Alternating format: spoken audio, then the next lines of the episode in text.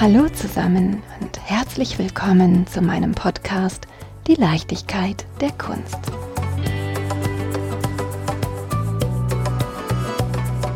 Immer auf der Suche nach spannenden Gesprächspartnern, die euch und mir die Welt der Kunst entschlüsseln und ein Stück weit näher bringen, reise ich quer durch Deutschland.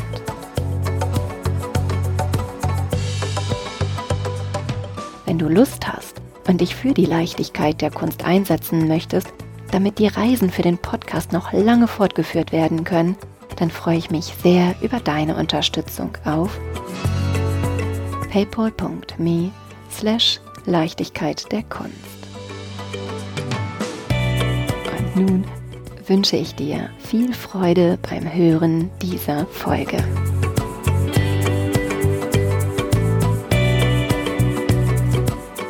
Mein Spitzname lautete einst Netzwerk Claudi. Und ich habe immer noch große Freude daran, Menschen zu einen. Real wie auditiv. Neulich traf ich eine wunderbare Künstlerin, von der ich mir in Sachen Networking noch so einiges abschneiden kann. Ihrer Liebe zum Leben und zum Menschen haben wir den ein oder anderen Podcast zu verdanken. Oh, nun habe ich wohl einen Insiderblick kundgetan. Sie hat mich auch ermutigt, Kontakt zu meinem heutigen Gesprächspartner aufzubauen. Einen Mann, dessen Namen wir sicherlich als großartigen Journalisten schon das ein oder andere Mal wahrgenommen haben. Seit ein paar Jahren ist das Medial etwas ruhiger geworden, um den Mensch, der sich ganz hervorragend mit dem Medium Bild auskennt. Ich spann euch nicht länger auf die Folter. Mir gegenüber sitzt Kai Diekmann und ich bin so gespannt, mehr über dich und deine Liebe zum Bild bzw. zur Kunst kennenzulernen. Lieber Kai, schön, dass du da bist. Stell dich doch einmal kurz vor, bitte. Naja, ich, mein Name ist Kai Diekmann. Ich bin gebürtiger Ravensburger, aufgewachsen im ostwestfälischen Bielefeld, dort Abitur gemacht bei den Ursulinen, anschließend direkt für zwei Jahre zur Bundeswehr gegangen, dort als Fotograf gearbeitet und dann anschließend direkt mein Volontariat bei Axel Springer gemacht, bei Bild am Sonntag mit den Stationen Hamburg, Bonn, damals noch Bundeshauptstadt, New York, um dann zurückzugehen als politischer Korrespondent. Und dann bin ich insgesamt 31 Jahre bei Bringer geblieben, war zuletzt zwei Jahre Chefredakteur der Welt am Sonntag und dann 16 Jahre an der Spitze von Bild und habe das Unternehmen Anfang 2017 verlassen, um mein eigenes Unternehmen Story Machine zu gründen, wo wir heute hier auch sitzen, in der Mitte Mitte von Berlin, einem ehemaligen Varieté-Theater und ja, geht mir prächtig, mal der eigene Chef zu sein, selber auszuprobieren, Unternehmer zu sein und sich das selber alles auch einteilen zu können. Magst du mir verraten, was Story Machine ist? Story Machine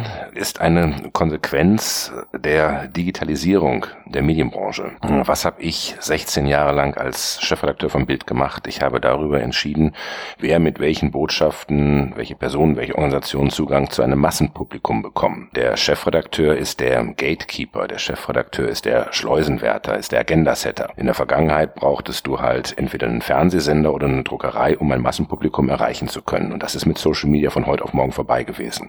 Social Media hat genau die Tools, die es jedem ermöglichen, sein Publikum direkt zu erreichen, sein Publikum direkt anzusprechen. Was in der Vergangenheit der Fernsehsender war, ist heute Facebook Live. Was in der Vergangenheit das Magazin war, ist heute Instagram. Was die Zeitung war, ist heute Twitter. Darüber kann ich an den klassischen Medien, an den klassischen äh, Chefredakteuren vorbei mein Publikum erreichen. Und wer hat das am erfolgreichsten gemacht auf der ganzen Welt? Verrat du es mir? Donald Trump.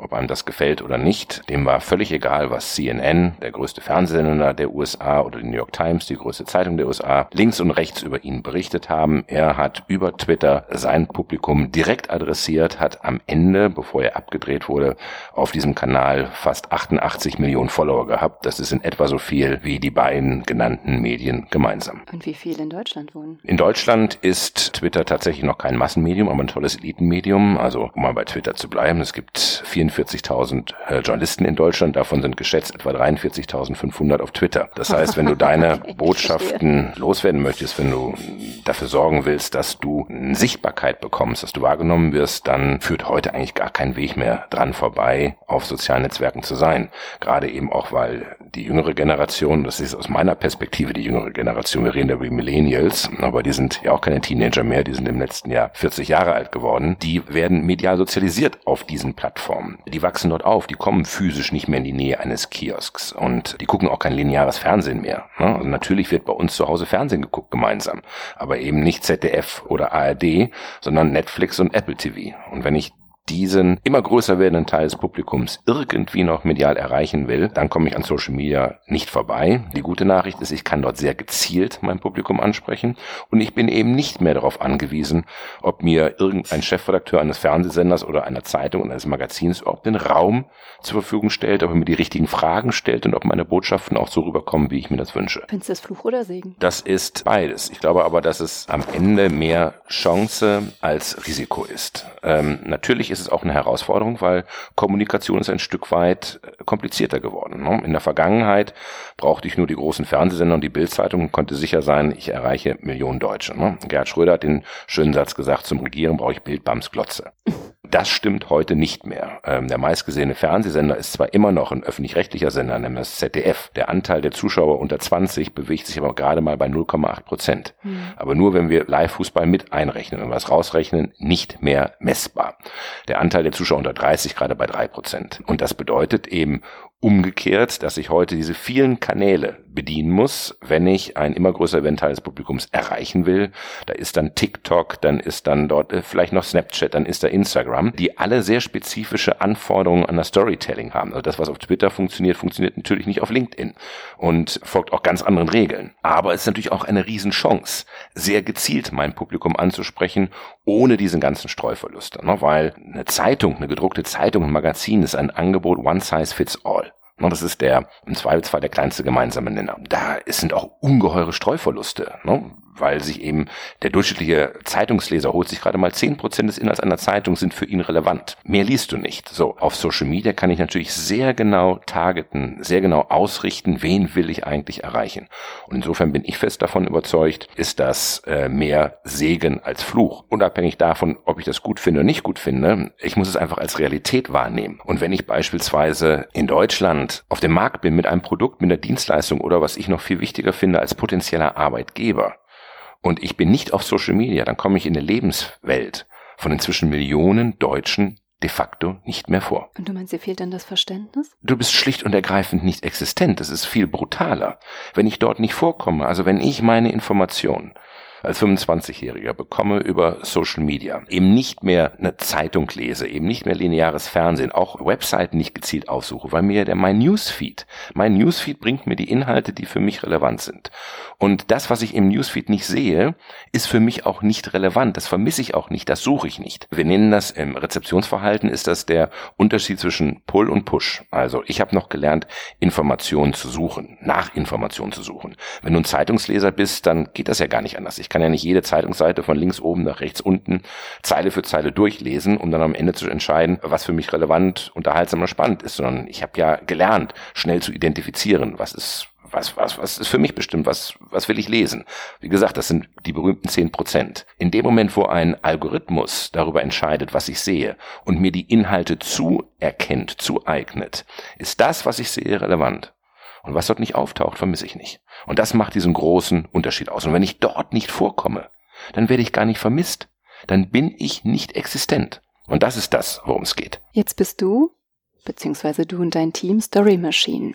Eine Geschichtenmaschine. Mhm. Welche Geschichten erzählt ihr? Ich vergleiche Social Media immer ich sag, ich habe vorhin gesagt, man muss es können. Ne? Die Tools sind da. Social Media gibt mir die Tools, um ein Massenpublikum zu erreichen. Das ist nur in der Theorie der Fall. In der Praxis ist es so, ich könnte jetzt auch ins KDW fahren und mir eine Staffelei kaufen und Acrylfarben und eine Leinwand und einen Pinsel. Das macht mich aber noch lange nicht zu äh, Markus Lüppertz äh, zu Neo Rauch, sondern ich bleibe genau der Stümper, der ich im Kunstunterricht 13 Jahre geblieben bin. Das kann ich jetzt nicht beurteilen. Doch, kann ich dir aber versichern, dass das so ist, sondern ich muss es eben auch können. Ich muss mhm. diese Tools einsetzen können. Kommunikation auf Social Media ist nichts, was man nebenbei macht. Ne? Also wenn wir als Agentur in ein DAX-Unternehmen gehen, dann haben die üblicherweise so zwischen 70 und 120 Mitarbeiter und sind dann häufig sehr stolz. Social Media machen wir auch die beiden Praktikanten da drüben halbtags. Das hat mit den Anforderungen, die Social Media hat nichts zu tun Social Media unterscheidet sich diametral von dem, was Corporate Communications ausmacht. Es geht eben nicht ums Senden. Es unterscheidet sich ganz grundsätzlich von klassischem Marketing. Werbung funktioniert dort nicht, sondern es ist ein Dialog auf Augenhöhe. Es ist tatsächlich Storytelling. Und genau da kommen wir rein, weil wir gesagt haben, wer hat das am besten gelernt, Geschichten zu erzählen? Was ist die Kernkompetenz von Journalisten? Das Geschichten erzählen. Also sind wir sozusagen in dieser digitalen Welt die Ghostwriter. Ne? Also es ist ja völlig legitim, dass Organisationen, dass Politiker, dass CEOs äh, Ghostwriter beschäftigen. Du gibst einen Input, aber setzt sich jemand hin und äh, fertigt daraus was. Und genau das machen wir auch. Wir sind aber nicht Ghostwriter, sondern wir sind Ghostposter. Das heißt, wir helfen. Was für ein schönes Wort. Wir helfen Organisationen, wir helfen CEOs, äh, wir helfen Leuten, die ein Kommunikationsanliegen haben, dieses Anliegen auf Social Media umzusetzen. Ein anderes Beispiel ähm, aus der Musik. Taylor Swift ist für 85 Prozent großartig. Die letzten 15 Prozent, die sie zum Star machen, die holt dann ihr Musikproduzent aus ihr raus. Und genauso sehen wir uns auch. Wir können nicht unabhängig von jemandem einfach seinen Social-Media-Kanal machen. Wir brauchen den Input, wir brauchen seine Gedankenwelt. Wir müssen feststellen, wie er tickt. Wir müssen vor allem erstmal verstehen, was ist sein Kommunikationsanliegen? Warum will er kommunizieren? Was will er kommunizieren? Warum ist das wichtig für ihn? Um dann zu entscheiden, welcher Kanal ist das? Und wenn wir das dann wissen, mit welchen Inhalten sind wir dort sichtbar? Es geht ja nicht nur darum, einfach nur Follower zu erreichen, sondern einen Kommunikationszweck zu verfolgen. Zum Beispiel, was ich vorhin erwähnt habe, als attraktiver Arbeitgeber sichtbar zu sein, was ja in einer Gesellschaft, die diese falsche Demografie hat, die wir haben, nämlich die V-Demografie, nicht die Tannenbaum-Demografie, wo am Ende jeder mit jedem um die Fachkräfte vor morgen konkurriert, um dort zum Beispiel als attraktiver Arbeitgeber sichtbar zu sein, überlegen wir uns dann, was sind eigentlich die Geschichten, die wir aus diesem Unternehmen erzählen wollen. Und das machen wir hier. Und wie ist dein Team aufgestellt? Ähm, das ist eine wilde Mischung aus Journalisten, aus Datenexperten, sehr diverse aus ganz Europa aus sehr unterschiedlichen Richtungen. Da sind auch Leute dabei, die vorher in Werbeagenturen waren. Da sind Leute dabei, die vorher in PR-Agenturen waren. Aber es sind alles Leute, die in irgendeiner Weise was mit digitaler Kommunikation zu tun haben. Vor allem ist es ein extremst junges Team. Und ich treffe hier auch keine operativen Entscheidungen mehr, weil ich würde es ständig falsch machen, weil ich aus dieser alten Welt komme. Und wir vor allem Mitarbeiter haben, die mit diesen neuen Medien aufgewachsen sind und die auch in der Lage sind, sie intuitiv zu bedienen, weil sie sie einfach intuitiv verstehen. Du hast gerade ein schönes Wort gesagt. Diverse. Der mhm. Titel des Podcasts lautet Diverse United. Mhm. Jetzt stellt sich bestimmt der ein oder andere Hörende die Frage, warum interviewt Claudia die Leichtigkeit der Kunst Kai Diekmann? Und ihr Lieben, da kommen wir auch schon an einen ganz spannenden Punkt. Ich habe Kai Diekmann vor, ich weiß nicht, vielleicht drei, vier Wochen angeschrieben, möchtest du oder möchten Sie einen Podcast mit mir machen? Und dann hast du dich schon ein bisschen geziert mit den Worten, Schuster, bleib bei deinen Leisten. Wo ist der Bezug zur Kunst? Und dann habe ich dir geantwortet, wenn ich bei meinen Leisten geblieben wäre, dann würde es heute diesen Kunstpodcast nicht geben. Denn eigentlich komme ich ja aus der schreibenden und nicht aus der sprechenden Zunft. Und dann habe ich ein bisschen gegoogelt und herausgefunden, dass du mal eine ganz tolle Ausstellung ist das richtig kuratiert hast? Nein. Begleitet hast? Begleitet ist, glaube ich, das richtige Wort. Kommt jetzt drauf an, welche Ausstellung du meinst. Foto, Kunst, Boulevard im mhm. Martin Gropius Bau. Mhm. Und da ging es nämlich um die Wichtigkeit oder um die Bedeutung des Bildes. Mhm. Magst du mir da ein bisschen was zu erzählen? Und so habe ich dich gekriegt. Da hast du gesagt, okay, dann mache ich eine Aufnahme mit dir, für die ich dir von Herzen danke. Das war eine von mehreren Ausstellungen, die ich tatsächlich mit initiiert habe. Diese Ausstellung war mir besonders wichtig. Da ging es um Fotografie. Und ich bin ja nicht ohne Grund äh, Chefredakteur von Bild so viele Jahre gewesen. Nicht?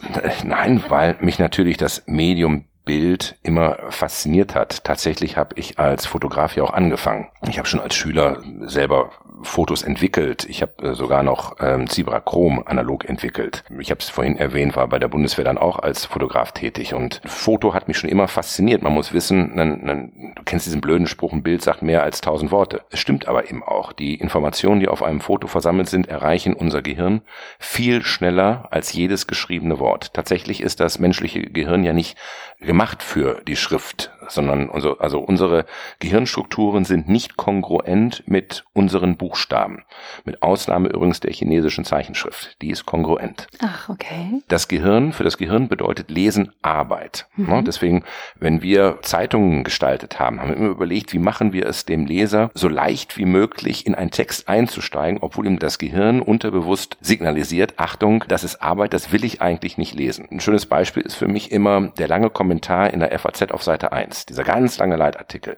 Der ist immer zweispaltig. Weißt du, warum der zweispaltig ist? Damit das Gehirn denkt, es ist ein Bild? Nein, damit das Gehirn denkt, es ist ein kürzerer Text, als wenn er einspaltig wäre. Ne? Ach, es ist also, okay. es gibt Untersuchungen, dass ab einer Spaltenbreite von, ich glaube, 13 Cicero, ne, ist die Bereitschaft, in einen Text einzusteigen, extremst unterentwickelt. Und es gibt so eine optimale Spaltenbreite von 11,5 Cicero, da steige ich gerade noch ein, weil mir eben diese Spaltenbreite signalisiert, es handelt sich um einen schnellen Text. Das ist eine optische Täuschung. Aber worauf ich eigentlich hinaus will, ist, dass es eben extremst schwierig ist, Menschen dazu zu bringen, in einen Text wirklich einzusteigen. Deswegen gibt es ja auch Vorspänne, die gefettet sind, damit ich es auch dort einfacher mache. Und deswegen fand ich auch immer so faszinierend, dass da jemand gewesen ist, vor nunmehr 69 Jahren, der eine Zeitung erfunden hat, die Bild heißt, ne, weil er von der Wirkungsmacht des Bildes, des Fotos so überzeugt war. Und wenn du dir die ersten Ausgaben anguckst, Axel Springer, die ersten Ausgaben der Bildzeitung, also die wirklich die allerersten Ausgaben, dann sieht das aus wie gedrucktes Instagram in Schwarz-Weiß.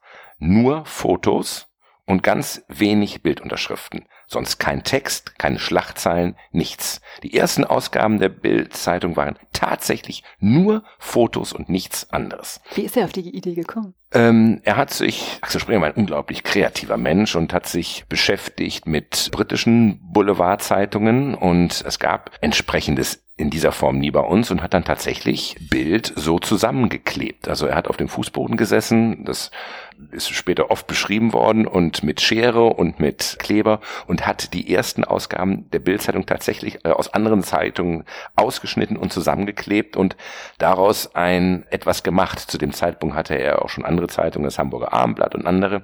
Die Manager haben nicht dran geglaubt. Er hat es durchgesetzt. Am Ende hat sich dieses reine Fotokonzept nicht wirklich bewährt, aber es ist einfach die erfolgreichste Zeitung Europas geworden, die in den 80er Jahren mehr als fünf Millionen Exemplare täglich verkaufte. Das kann man sich kaum mehr vorstellen. Und das Foto hat in Bild immer eine besondere Rolle gespielt, weil ich mich der Fotografie immer sehr verbunden gefühlt habe, habe ich in meinen Jahren dann bei Bild auch dafür gesorgt, dass das Foto eine andere Rolle bekommt, dass wir äh, mit vielen Fotografen auch extern zusammenarbeiten, dass das Foto wieder ins Zentrum auch der Zeitung rückt, dass wir die Seiten aufbauen, äh, nicht von einer Schlachtzeile ausgehen, sondern vom Foto ausgehen. Was ist das relevante Foto?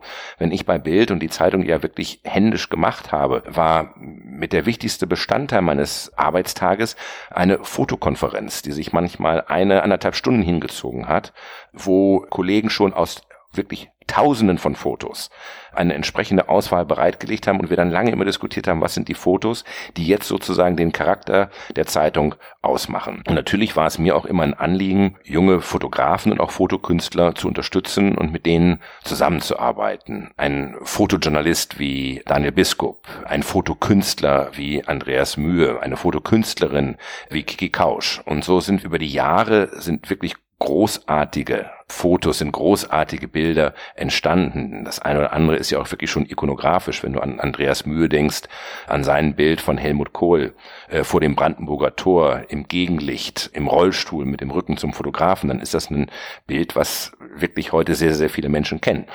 Und das war mir dann ein Anliegen, nachdem ich bei Bild auch ausgeschieden bin, 2017 dafür zu sorgen, dass wir dieser Fotokunst, dieser Fotosprache und dem, was dort Fotokünstler im Bild gemacht haben, auch einmal diese museale Anerkennung verschaffen. Und deswegen war es damals für mich ein Anliegen zu sagen, kriegen wir diese Ausstellung hier zusammengestellt und tatsächlich bei der Ausstellung habe ich natürlich auch mitkuratiert. Hast du noch mehrere Ausstellungen mitkuratiert? Nein, nicht kuratiert. Ja, natürlich. Also eine der wichtigsten und größten Ausstellungen oder wo wir eigentlich damit angefangen haben, bei Bild uns überhaupt mit zeitgenössischer Kunst zu beschäftigen. Ne? Und jetzt ist ja Bild jetzt ja nicht die Zeitung, wo man sofort an zeitgenössische Kunst denkt, an Feuilleton denkt und Berichterstattung in Bild im Zusammenhang mit Kunst beschränkte sich auch viele Jahrzehnte darauf, dass wenn bei einer Theateraufführung der Scheinwerfer von der Wand gefallen ist, jemand erschlagen hat, dass es dann entsprechende Berichterstattung gab. Das war für uns schon immer ein anderes Thema. Und das erste Mal, dass wir was Größeres gemacht haben dazu, war 2009. Das war zum 60. Jahrestag der Gründung der Bundesrepublik Deutschland. Und da haben wir überlegt, was können wir denn machen? Und da war die Idee zu sagen, lass uns eine Kunstausstellung organisieren, übrigens auch im, im Gropiusbau. Und lass uns für jedes Jahr der Bundesrepublik, also von 1949 bis 2009, durch Kuratoren äh, den jeweils wichtigsten Künstler des Jahres definieren. Und dann haben wir eine Ausstellung mit 60 Künstlern. Also ein bisschen so dieses Deutschland sucht den Superstar-Prinzip übertragen auf die zeitgenössische Kunst. Und ich habe das damals gemacht in Zusammenarbeit mit der Stiftung für Kunst und Kultur, die größte private Kunststiftung in Deutschland, die auch das Museum Küppersmühle im Westen betreiben. Professor Walter Smerling, der dieser Stiftung vorsteht, hat dann eine Reihe von Kuratoren gefragt, Peter Iden und andere, das also Ansinn von sich gewiesen haben, gesagt, das geht überhaupt nicht, wie soll man das machen, das ist ja unseriös. Und wir dann aber am Ende darauf bestanden haben, gesagt, ihr kommt erst aus diesem Raum wieder raus, wenn ihr euch auf eine Liste geeinigt habt. Ne? Damit man dieses... Das ist ja ein bisschen wie bei der Papstwahl. Tatsächlich war es auch dahinter, aber der, der Gedanke war, dass ja der Zugang zu zeitgenössischer Kunst die ja häufig nicht selbsterklärend ist, ne, für viele Menschen schwierig ist und mhm. gleichzeitig der Mensch sich gerne an Listen orientiert. Ne? Die erfolgreichste und älteste Liste der Welt sind die zehn Gebote. Ne? Das funktioniert halt immer, die Ordnung in etwas bringen. Und so war eben dieser Gedanke zu sagen, also wenn ich den Zugang schaffe und sage, von 1949 bis 2009 für jedes Jahr den wichtigsten Künstler zu identifizieren, zu benennen, dann ist dort ein Ordnungsprinzip, was sich erschließt und was spannend ist. Und Wie viel Zeit habt ihr ihnen gegeben? Oh, ich glaube ein oder zwei Tage. Äh, oh, nicht besonders. Na, gut, die haben sich vorher schon auch verständigt, äh, bestimmte Dinge, und am Ende stand diese Liste. Mhm. Und das war großartig. Und um diese Liste herum sind dann auch Werke definiert worden. Und dann gab es diese Ausstellung und diese Ausstellung ist dann, glaube ich, auch seinerzeit von Angela Merkel, meine ich, eröffnet worden. Ja, ist von Angela Merkel eröffnet worden und war eine der erfolgreichsten Publikumsausstellungen, äh, die der Gropiusbau jemals gemacht hat. Gerade weil es ja eben nicht die Einzelausstellung eines Künstlers war, sondern eben tatsächlich von 60, 60 Werke, 60 Jahre, 60 Jahre, 60 Werke hieß die Ausstellung. Wir haben noch etwas anderes gemacht was am Anfang in der Redaktion sehr umstritten war. Wir haben nämlich gesagt, obwohl der Platz ja in Bild wirklich begrenzt ist, ne, das sind ja nicht viele Seiten, für die Dauer der Ausstellung widmen wir jeden Tag eine ganze Seite einem Künstler, also auch in dieser linearen Reihung, und stellen ihn dort vor. Und zwar, wir erklären die Arbeiten, die wir ausstellen, wir erklären den Künstler, wir erklären den gesellschaftlichen Kontext. Und am Anfang haben auch die Kollegen gesagt, du bist ja völlig irre. Ne? Das geht ja völlig am Publikum vorbei. Am Ende war es so, dass wir auch für die Kollegen Sonderführung organisiert haben und alle ganz traurig waren, als das dann vorbei war, weil es war so ein vertrauter Teil der Zeitung geworden und hat der Zeitung wahnsinnig gut getan. Ne? Dass du das Angebot einer Zeitung, von der man bestimmte Inhalte selbstverständlich erwartet. Ich glaube, damals gab es noch das Mädchen auf Seite 1 und natürlich war da jede Menge Sport und jede Menge Berichterstattung über Klatsch auf der letzten Seite.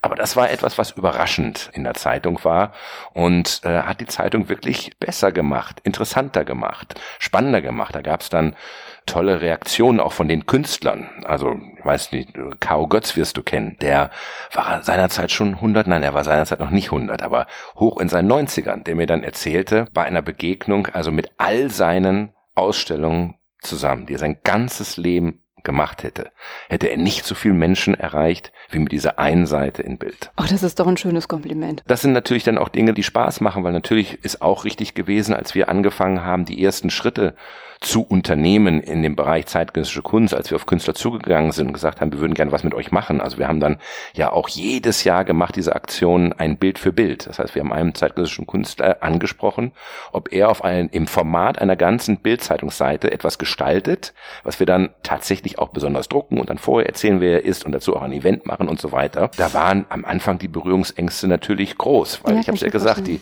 die Kunstszene und Bild waren jetzt nicht zwei Dinge, die von vornherein wie Arsch schon einmal aufeinander passen. Ne? Anders als beispielsweise die Bundesliga und Bild. Und am Ende muss ich sagen, das riesig Spaß gemacht und die Projekte, die wir dort aufgesetzt haben, sind, wir haben dann ja auch Editionen gemacht und die waren immer innerhalb von 24 Stunden, egal was, ausverkauft. Also auch das haben die Künstler dann gemerkt, dass da ein irrsinniger Hebel war und dass wir tatsächlich dort auch natürlich auch schon sehr dann auch auf Qualität geachtet haben. Ne? Und also ob das Tony Craig war, ob es Günter Uecker war, ob es Heinz Mack war, das sind alles dann Künstler gewesen, mit denen wir zusammengearbeitet haben, denen wir den Raum in der Bildzeitung zur Verfügung gestaltet haben. Anselm Kiefer hat eine letzte Seite gemacht. Ich finde es auch wahnsinnig, ja, oder fast schon visionär. Heute haben wir die Überlegung, wie machen wir Kunst zugänglicher? Wie erreichen wir ein breites Publikum? Und letztendlich habt ihr vor, ja, nun zwölf Jahren angefangen, über diesen Weg ein ganz, ganz breites Publikum zu erreichen und Kunst zugänglicher zu machen. Also du musst natürlich auch immer die richtigen Leute um dich haben und die richtigen Partner finden. Ne? Mhm. Also ich habe dir das ja auch vorher schon gesagt, warum habe ich mich gezielt, weil ich nur alles andere als ein Kunstexperte bin, sondern ganz im Gegenteil, ich interessiere mich für Kunst. Ich besuche gerne spannende Ausstellungen, aber ich bin kein Kunstexperte. Aber zum Beispiel war eines dieser wirklich glücklichen Fügungen, dass ich bei einer Ausstellung, ich glaube, es war damals eine Immendorf-Ausstellung im Museum Küppersmühle, wo ich dann den, wie gesagt, den Direktor des Museums, der gleichzeitig der Stiftungsvorsitzende ist, der in seinem früheren Leben auch mal Journalist war, aber der Kunst großartig erklären kann. Also ihm zuzuhören ist ein Erlebnis und der so voll innerem Feuer ist für jedes seiner Projekte und der sich eben auch auf Experimente eingelassen hat. Und so jemanden dann zu finden, der dann auch in der Lage ist, seiner Glaubwürdigkeit Kuratoren anzusprechen, die bei Bild wahrscheinlich eher sagen würde, was soll ich denn da? Und das passt ja überhaupt nicht zu uns, der es wirklich tatsächlich geschafft hat, an dieser Stelle das ganze Thema Kunst, also Bild zu öffnen für Kunst und gleichzeitig auch jemand war, der Kunst großartig erklärt hat. Seinerzeit war einer meiner wichtigsten Mitarbeiter, Nikolaus Fest, der Sohn von Joachim Fest, der sich auch dieses Themas angenommen hat. Oder meine Artdirektorin Veronika Ilmer, die von Haus aus mal Kunst studiert hat, so dass ich dort auch gleich ein Team hatte um mich herum, die es toll fanden, dass wir uns dieses Themas annehmen und eben auch in der Lage waren, das ist ja ganz wichtig, dieses ja durchaus sperrige Thema niedrigschwellig zu erklären, also den Zugang möglich zu machen, zu erklären, was bedeutet es denn, was ich dort sehe. Also wirklich vorzulesen, zu beschreiben, was ich sehe, den Kontext zu erklären. Und darum ging es eigentlich. Und das war die große Herausforderung. Und ich glaube, das ist uns ganz gut gelungen. Ich muss noch eine Geschichte erzählen ja, äh, zu der Ausstellung. Ich muss nur mal ganz kurz erwähnen, wenn ihr Kai Diekmann jetzt sehen könntet, wie er von einem Ort zum anderen breit grinst, welche Freude er beim Erzählen hat und beim Rückblick dieser Geschichte. Es wäre ein Genuss. Darf ich gleich ein Foto machen? Du kannst immer Fotos machen und die zeigst du in deinem Podcast. Das ist ja interessant. Auf ähm, der Coverkarte. okay. Also, das war, wir hatten dann, natürlich war auch ein Raum Joseph Beuys gewidmet. Und wir hätten so gerne gehabt, den Flügel, den Beuys ja auch eingepackt hat und der im äh, Centre Pompidou in Paris steht. Und das wäre nun, wir haben auch wirklich auch uns bemüht, eben auch relevante Arbeiten dann in dieser Ausstellung 60 Jahre, 60 Werke präsentieren zu können. Und wir sind jeden Weg gegangen. Ich bin beim Botschafter vorstellig geworden. Also wir sind zum deutschen Außenministerium gegangen und haben uns bemüht, aber am Ende kam dann eine sehr freundliche Absage aus dem äh, Centre Pompidou. Der Flügel sei leider nicht transportfähig und wir müssten um Verständnis bitten, dass das eben nicht funktioniert und auch nicht gehen würde. Und es waren, glaube ich, nur noch zwei Wochen bis zur Ausstellungseröffnung und dann habe ich damals mit Professor Smerling gewettet, eine große Wette eingegangen, dass es mir gelingt, bis zur Ausstellungseröffnung diesen Flügel zu besorgen. Um was? Das bleibt unser Geheimnis. Ah, ich dachte, ich krieg dich. Aber es, es hat sich gelohnt. das ist ein Westfale. Die sind nicht so leicht zu knacken. So, und es fügte sich dann, dass kurz vor Ostern es ein EU und dann einen NATO-Gipfel gab, irgendwo, ich glaube, in Straßburg oder sonst irgendwas. Und kurz vor diesem NATO-Gipfel flüsterte mir ein Vögelchen, dass die Frau Bundeskanzlerin nach diesem NATO-Gipfel direkt nach Afghanistan fliegen würde, um dort unsere Soldaten zu besuchen. Jetzt muss man wissen, ist es üblich, dass solche Reisen erst dann bekannt gegeben werden, wenn der Besucher bereits wieder auf dem Weg zurück aus Afghanistan ist, weil sonst ja das Sicherheitsrisiko viel zu groß ist. Mhm. Und ich dann im Kanzleramt nachgefragt habe und dort das Entsetzen groß war, dass ich davon wusste, weil hätte Bild darüber berichtet, hätte es natürlich diese ganze Reise, die nun fest geplant war, in Gefahr gebracht. Und es war wirklich nur, konntest du an zwei Händen abzählen von den Leuten, die wussten, dass diese Reise stattfindet. Und ich habe dann meinem Gesprächspartner, dem Kanzleramt, mitgeteilt, das sei für mich gar kein Problem, nicht darüber zu berichten. Ich hätte aber eine ganz kleine Bitte. Die Frau Bundeskanzlerin würde doch am Wochenende beim NATO-Gipfel den französischen Präsidenten Nicolas Sarkozy treffen und ob sie ihn vielleicht mal darauf ansprechen könnte, es gibt da etwas, das hätten wir gerne für eine Ausstellung. Und Angela Merkel hat dann später selber erzählt, dass sie dann tatsächlich Nicolas Sarkozy angesprochen hat auf diesen Flügel und das wurde das Gespräch wurde natürlich übersetzt und Nicolas Sarkozy hat dann völlig entgeistert den Übersetzer angeguckt und immer gefragt, ein Klavier? Angela spricht von einem Klavier. Was will sie mit diesem Klavier? Am Ende bekam ich dann Karfreitag einen Anruf vom französischen Botschafter, ziemlich empört und sagte, ähm, alle haben ihr Gesicht verloren, ne? Es sei super peinlich, aber ich würde mein Scheißklavier kriegen. Und der Flügel kam dann rechtzeitig noch in die Ausstellung an. Ich habe meine Wette gewonnen. Ich wollte gerade fragen, und der Wetteinsatz, den durftest du dir abholen? Der, der Wett, ist das mal so, der Wetteinsatz hängt heute bei mir an der Wand. Guck mich mal um. Bei mir an der Wand zu Hause. Ja. Ich komme nicht besuchen. Und dann versuche ich, dich mit deinen Waffen zu schlagen und dich davon zu überzeugen, dass du mich vielleicht mit Herrn Smerling äh, verknüpfst, dass ich auch ein Gespräch führen kann, wenn er so schöne kunsthistorische Geschichten also, erzählen kann. Unbedingt und du solltest das auch noch machen. Du sollst mit ihm einen Podcast machen und gemeinsam mit ihm durch die Ausstellung Diversity United gehen. Das ist ein Erlebnis. Dann kümmerst du dich darum. Das mache ich, das ist versprochen. Ist aufgezeichnet. Ja, das ist, das ist versprochen. Das kriegen wir hin. Danke. Ja? Okay, warte, jetzt muss ich kurz meinen Link zurücksammeln. Mhm. Diversity United. Mhm. Wir haben jetzt schon ein bisschen drüber gesprochen. Der Titel des Podcasts lautet so und ich spreche es wieder falsch aus Diversity und nicht Diversity. Erzähl mir doch mal, was Diversity United ist. Na, das ist, und ich sage jetzt unsere aktuelle Ausstellung, weil ich dann natürlich auch irgendwann Mitglied in der Stiftung Kunst und Kultur geworden bin und dort jetzt auch seit vielen Jahren schon im Vorstand bin und was wir machen, ist Kunstausstellungen organisieren, die eben nicht staatlich finanziert werden, sondern wo wir uns darum bemühen, dass wir private Sponsoren bekommen. Also große Projekte, die jetzt nichts mit Bild zu tun haben, war zum Beispiel äh, China 8. Da haben wir zeitgenössische chinesische Kunst in acht nordrhein-westfälischen Museen gleichzeitig ausgestellt.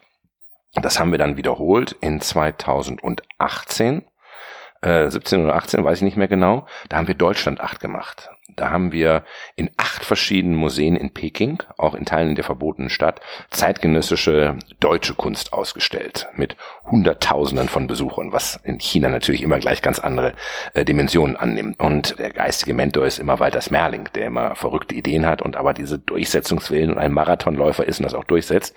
Eines seiner Ideen war, wir reden ja seit einigen Jahren über die europäische Krise. Was ist eigentlich die europäische Identität? Was macht uns aus? Was macht uns nichts aus?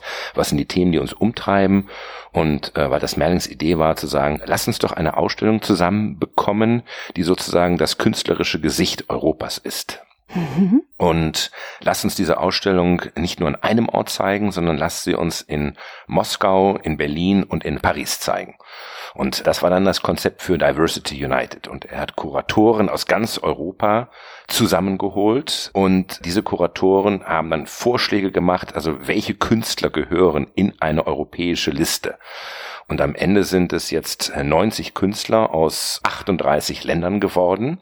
Die Kuratoren haben sich auf die Liste geeinigt und dann hat die Stiftung eben auch erarbeitet, was sind die Arbeiten, die wir zeigen, die Künstler angesprochen. Es gibt Künstler, die haben Arbeiten extra für diese Ausstellung geschaffen. Es gibt Künstler, die haben Arbeiten uns zur Verfügung gestellt, die sie noch nie gezeigt haben, von denen sie glaubten, dass sie in diesem Kontext gehören. Und es gibt Künstler, die haben uns Arbeiten, die wir zwar kennen, aber die eben auch einen besonderen Bezug haben, hier zur Verfügung gestellt. Eigentlich wollten wir die Ausstellung zuerst in Moskau eröffnen. Das hat uns Covid verhagelt. Und dann sind wir nach Berlin gegangen und hier gab es dann einen irrsinnigen Glücksfall, weil ja äh, bestimmte Ausstellungsräume mit nicht zur Verfügung stellen. Die Nationalgalerie und so weiter ist noch nicht fertig. Ist uns am Ende der Flughafen Tempelhof angeboten worden als Ausstellungsraum. Und da waren wir erst zögerlich und ich muss sagen, es ist ein solcher Glücksfall. Und diese großartigen, vielen Arbeiten. Das sind ja manchmal auch sehr, sehr große Installationen. Also Anselm Kiefer hat einen ganzen Theaterraum geschaffen. Jetzt in diesen fantastischen alten Flugzeughallen zu sehen, ist wirklich ein einziges Erlebnis. Und wenn man das so sieht, müsste man eigentlich der Stadt Berlin in den Hintern treten, wenn sie nicht alles dafür tut, dass diese Hallen eben ein dauerhafter musealer Raum werden, weil sie sich für Ausstellungen mit dem Licht, mit allem dieser besondere Ort ganz besonders eignen. Und die Ausstellung ist jetzt vor zwei Wochen von Bundespräsident Frank-Walter Steinmeier eröffnet worden, wird jetzt, glaube ich, bis September hier sein in Berlin, geht dann hoffentlich nach Moskau und dann wahrscheinlich nach Paris. Womit beginnt die Ausstellung? Mit einer großartigen Lichtinstallation gleißendes gelbes Licht. Und jetzt fragen wir immer bloß nicht nach Namen. Äh, da brauchst du den Walter Smerling und selbst seine Mitarbeiter.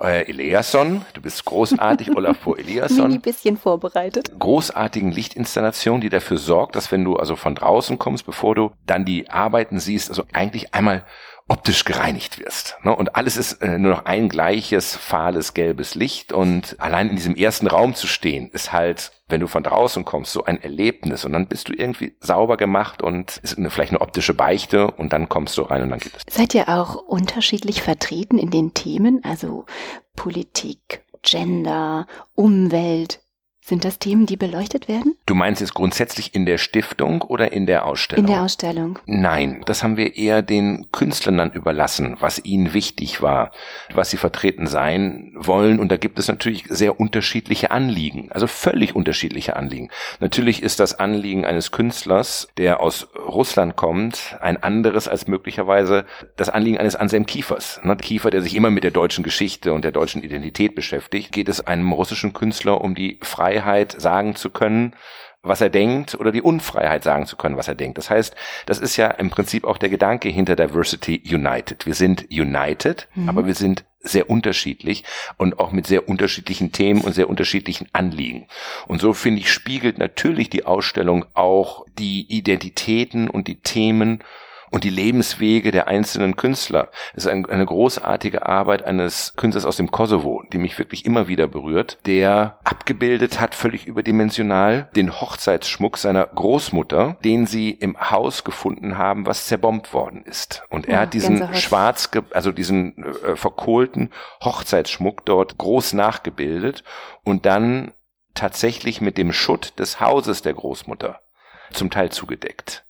Da stehst du vor einer Arbeit, die natürlich sehr konkret etwas beschreibt, was eben mit dem Jugoslawienkrieg in, in seiner Erinnerung, in seinem Lebensweg eine unglaubliche Rolle gespielt hat. Natürlich gibt es auch bei anderen das Umweltthema, was dann eine ganz andere Rolle spielt, weil es ein Thema ist, mit dem ich mich beschäftigen kann, wenn ich mich nicht mit einem elementaren Ereignis wie Unfreiheit oder Krieg auseinandersetzen muss. Ne? Ja, fast schon ein Luxus anzusagen, ich kann mich hier mit dem Umweltthema beschäftigen. Und so gibt es in der Ausstellung ganz, ganz, ganz viele Aspekte und ich habe sie jetzt, glaube ich, schon dreimal gesehen, viermal gesehen und ich entdecke immer wieder neue Dinge und äh, man kann eigentlich Stunden dort verbringen. Wie ist sie aufgebaut? Ist sie wie eine Europakarte aufgebaut oder ist sie themenspezifisch aufgebaut? Oder Nein, das ist auch wieder, würde ich sagen, das ist die Kreativität von Walter Smerling und seinen Mitarbeitern, der eher überlegt hat, gibt es Spannungen in Werken? Ne? Also gibt es Dinge, die ich die ich in den Kontrast bringe oder die etwas miteinander zu tun haben. Es gibt die kleinen übermalten europäischen Fotografien von Gerhard Richter, also ganz, ganz, ganz klein, fast Miniaturen, die er übermalt hat. Und die hängen gegenüber von vier riesigen Kolossen, die, also größer könnte der Kontrast nicht sein. Und es ist eher so erlebnisorientiert. Also es ist also ein unglaublicher Mix und ich, ich falle von einem Erlebnis tatsächlich in das andere.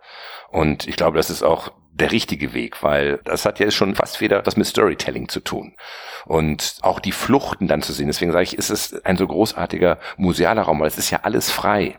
Und wenn man an einem Ende dieser Flugzeughallen steht und dann durchschaut, es ist einfach ein Erlebnis. Also ich kann nur jedem empfehlen, wer die Gelegenheit hat, noch nach Berlin zu kommen, jetzt im Sommer und sich diese Ausstellung anzugucken, das lohnt. Es ist auf jeden Fall einfacher, als hinterher nach Moskau zu müssen oder nach Paris zu dürfen. Also mich hast du auf jeden Fall gewonnen. Do it, try it. Sag mal, als die Künstler aufgebaut haben, lief das zeitgleich ab?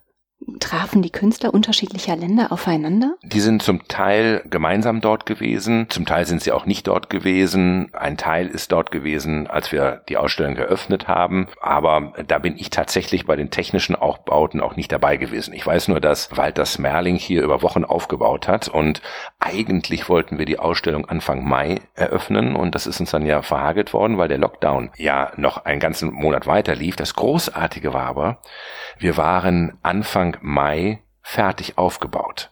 Und deswegen haben wir dann ganz häufig wirklich individuelle Besuche dort ermöglicht.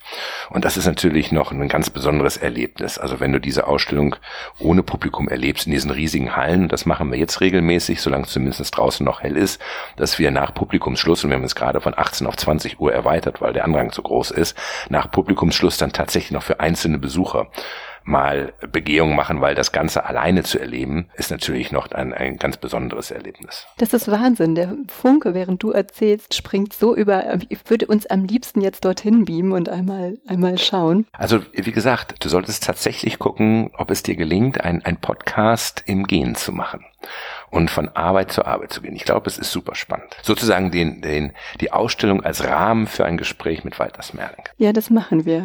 Das kriegen wir hin. Und ich finde eine Lösung. Und wenn ich einen, einen Träger für mein Aufnahmegerät genau. organisiere. Ja. So, United.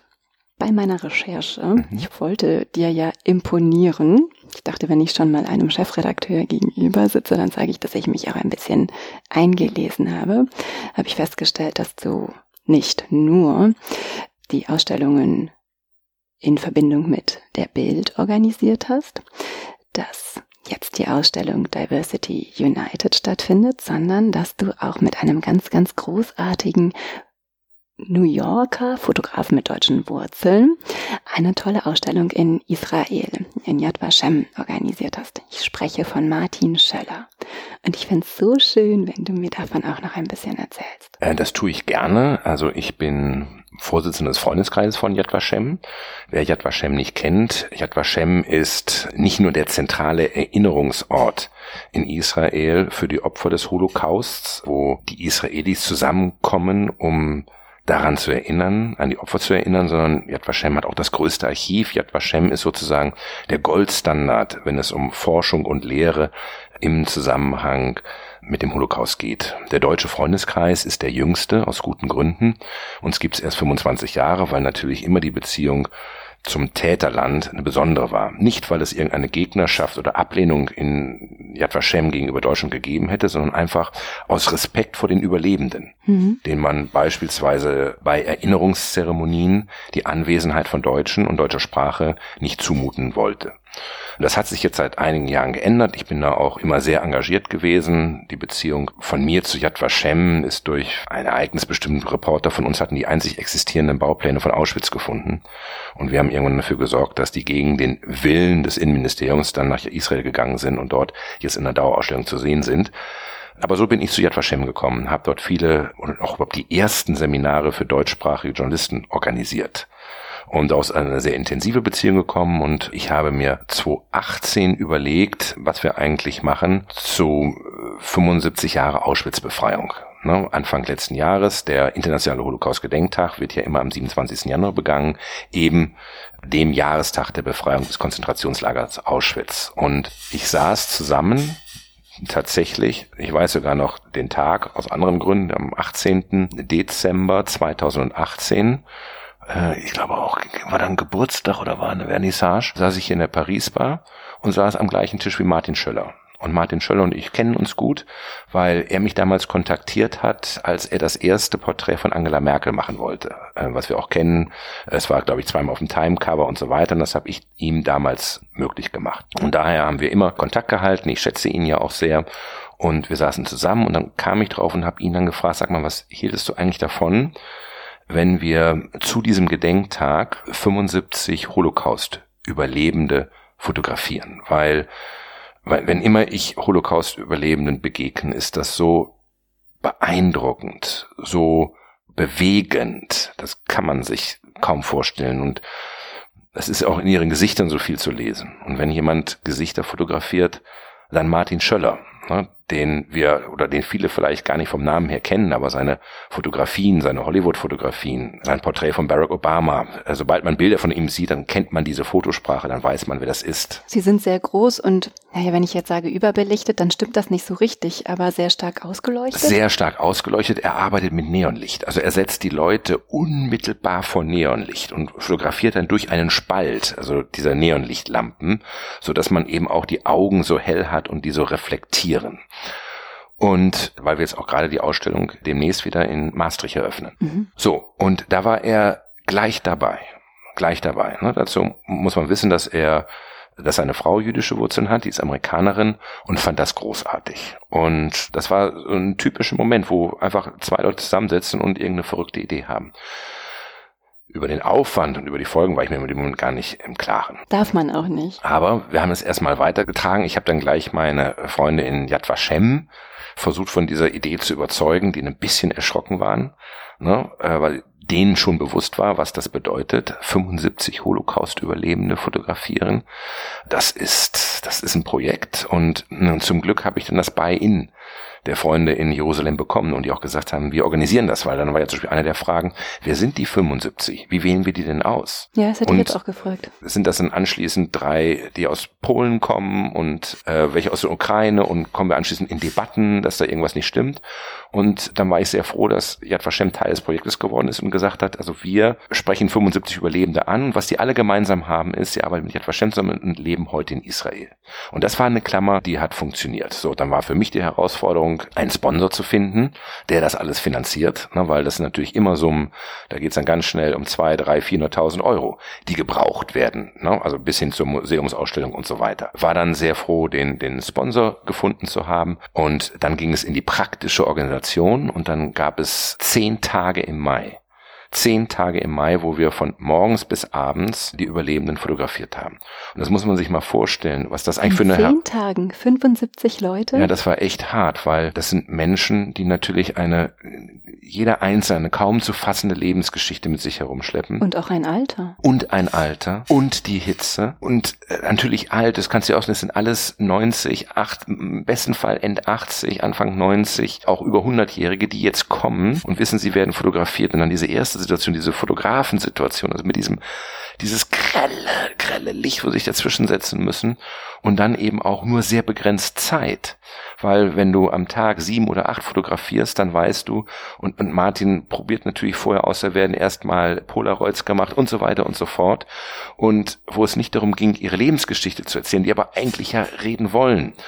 Das zu erklären war eine irrsinnige Belastung und natürlich auch, auch jetzt für unser Team, auch die Geschichten dann zum Teil zu hören und mitzubekommen, was ja auch emotional, muss man sagen, keine einfache Geschichte ist. Und äh, wir haben dann auch verlängern müssen, weil wir einfach zwischendurch äh, das Team auch mal Pause und sich erholen musste. Also einfach emotional erholen, damit erstmal umgehen können. Aber das war so großartig auch, also von den Freunden in Jerusalem organisiert, die Betreuung, wenn jemand ankam, die dann zum Teil das mitgebracht haben, was sie als Erinnerung haben an diese schreckliche Zeit. Ne? Das kann ein, Foto der Eltern sein. Ähm, das kann einer kam in der Kleidung, die er getragen hat. Also es war auch so, dass man immer wieder sagen musste, meine Güte, und das hat am Ende funktioniert. Wir hatten diese 75 Porträts und haben dann ausgestellt in der Zeche Zollverein in Essen, in einer alten Kokerei.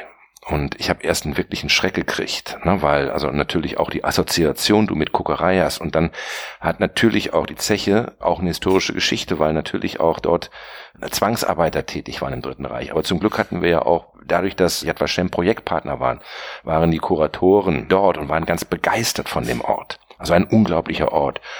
Still, dunkel, ne, diese hohen Betonwände. Aber er war eigentlich wie gemacht für diese Ausstellung. Und als dann irgendwann gehängt wurde, in diesem wenigen Licht, das war schon unglaublich und bewegend und wir haben die auch mit, nur mit ganz wenig Text versehen. Also wirklich nur den Namen, den Geburtsort, woher und mit ein oder zwei Gedanken. Und nicht nur die Ausstellung und die Fotografien sind unglaublich gelungen. Die Eröffnung, zwei, drei Tage vor dem eigentlichen Datum, hat dann dankenswerterweise auch wieder Angela Merkel übernommen, Armin Laschet war auch da. Und wir haben dann überlegt, wie machen wir das mit den Überlebenden? wir können ja nicht, auch dauert das Lebensalter. Also erstens kriegen wir nicht 75 nach Deutschland. Vielleicht wollen sie auch nicht. Vielleicht wollen sie auch nicht. Und dann haben wir am Ende gesagt, ja, wir nehmen einen als Vertreter. Und dann war klar, wie bekommen wir ihn nach Deutschland? Und natürlich habe ich auch mögliche Sponsoren angefragt und äh, dann gab es, gar keine Frage, es wird ein, ein privates Flugzeug zur Verfügung gestellt, um denjenigen oder diejenige dann zu holen. Und dann gab es aber am Ende die Idee, was wäre eigentlich, wenn wir das ganz offiziell machen mit einer Maschine der deutschen Luftwaffe. Mhm. Und dann hieß es erst, das ist nicht vorstellbar, das geht nicht, dafür gibt es, wie soll das funktionieren? Und ich habe zum Glück bei mir im Vorstand Peter Tauber, seinerzeit noch Staatssekretär im Bundesverteidigungsministerium, der gesagt, Kai, das kriegen wir hin. Und dann ist tatsächlich eine Maschine der Luftwaffe, eine große Maschine der Luftwaffe, nach Israel geflogen und hat einen Überlebenden mit seiner Familie abgeholt, Naftali Fürst. Naftali Fürst, der immer bei sich trägt das Foto das Amerikaner von ihm gemacht haben, als er in Dachau befreit wurde. Er dort sitzt als Zwölfjähriger auf dem Bett. Spricht fantastisch Deutsch, kam mit seiner Familie, wurde von einer Polizeieskorte abgeholt, zu uns in die Ausstellung und hat danach der Kanzlerin gesprochen und das Foto hochgehalten. Und dann sind Peter Taube und ich mit ihm als Eskorte zurückgeflogen. Und während des Fluges hat er mir dann erzählt, und er spricht ja fließend Deutsch, ich könnte mir nicht vorstellen, was es für ihn bedeutet, jetzt an Bord einer Luftwaffenmaschine zu sitzen und mit seiner Familie von Deutschland nach Israel in seine Heimat zu fliegen. Er hat den Todesmarsch von Auschwitz mitgemacht, konnte nicht mehr zwölfjähriger Junge und hat immer versucht, nach einem Leiterwagen zu greifen. Und dann haben Soldaten mit Gewehrkolben nach ihm geschlossen.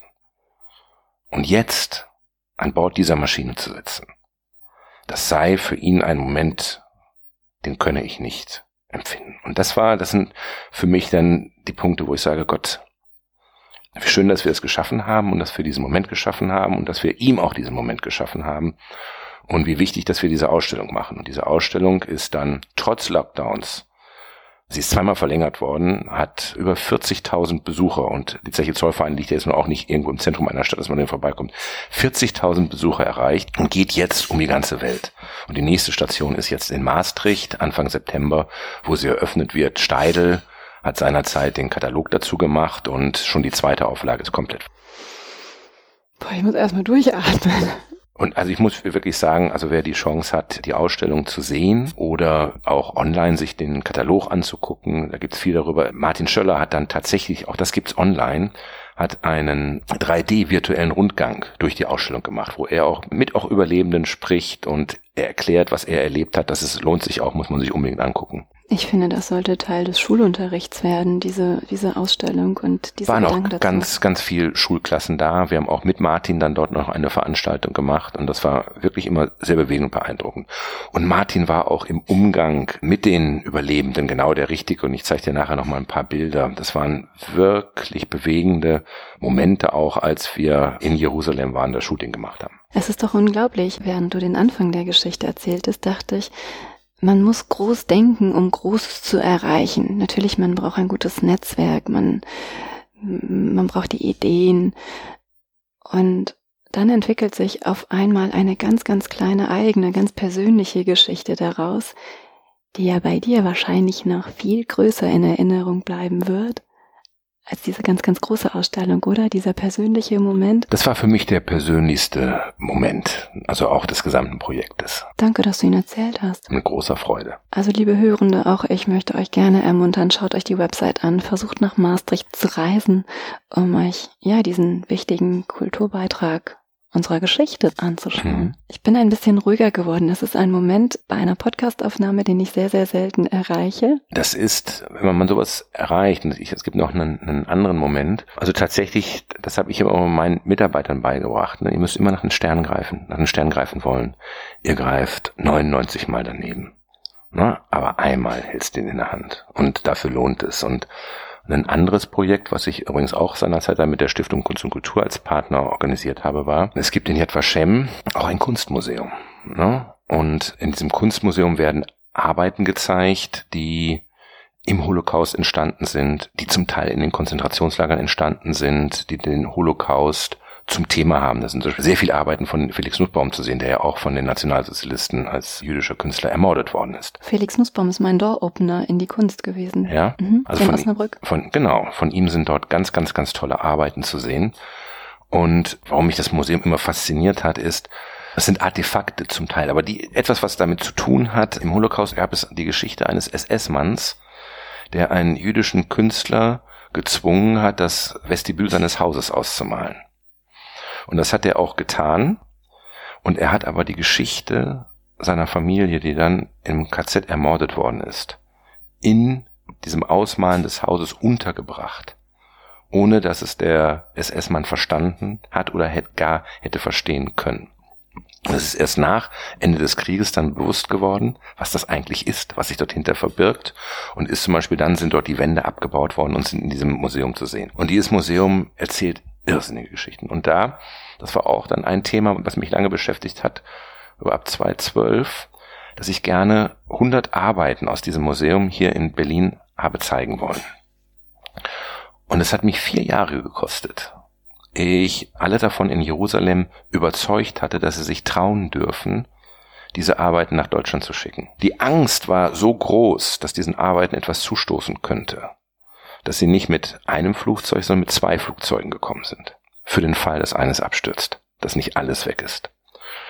Und die Ausstellung haben wir dann hier im Deutschen Historischen Museum Anfang 2016 eröffnet und war auch ein riesen Publikumserfolg. Und Angela Merkel hat zweimal noch Staatsgäste, die sie hatte, spontan in diese Ausstellung geschickt, weil sie gesagt hat, das müssen sie sich angucken. Und ist selber noch zweimal dort gewesen. Also über die Eröffnung hinaus hat auch sie diese Ausstellung so bewegt, dass sie mit Staatsgästen spontan ins Deutsche Historische Museum gegangen ist, um sich diese Ausstellung nochmal anzuschauen. Und es gab danach sofort Anfragen aus ganz Europa, diese Ausstellung, 100 Werke aus dem Holocaust zeigen zu können, aus Wien, aus München. Aber die Angst in Yad Vashem um die Arbeiten, war so groß, dass sie gesagt haben, nein, es geht nicht, es muss jetzt sofort alles zurück. Der Katalog ist leider auch vergriffen, aber es war eine sehr beeindruckende Ausstellung. Ich bin dir so dankbar, dass du dich hast überzeugen lassen, weg von den Leisten zu gehen und mit deinen wunderbaren Geschichten diesen Podcast, meinen Podcast, so sehr zu bereichern. Und als du eben sagtest, greif hundertmal nach den Sternen, greif 99 mal daneben, einmal ist der Richtige dabei, ich weiß gar nicht, wie ich das formulieren soll, aber diesen Ansatz mitzunehmen und den Hörenden zu schenken und irgendwie rauszutragen, nicht nur in deinem Team, sondern an ganz, ganz viele Menschen. Ich kenne das auch. Als ich mit dem Podcast startete, habe ich auch gedacht, oh, ich werde ja auch nur 35.000 Mal hinfallen und das wird irgendwie wahrscheinlich ganz schön wehtun. Aber mit diesen Gesprächen, mit diesem Moment, den du mir hier gerade geschenkt hast, fühlt es sich so sehr nach dem richtigen Gestern gegriffen zu haben an und ich danke dir so sehr, dass du andere Leisten nutzt und mir deine Zeit geschenkt hast. War mir ein großes Vergnügen. Dankeschön. Bitteschön.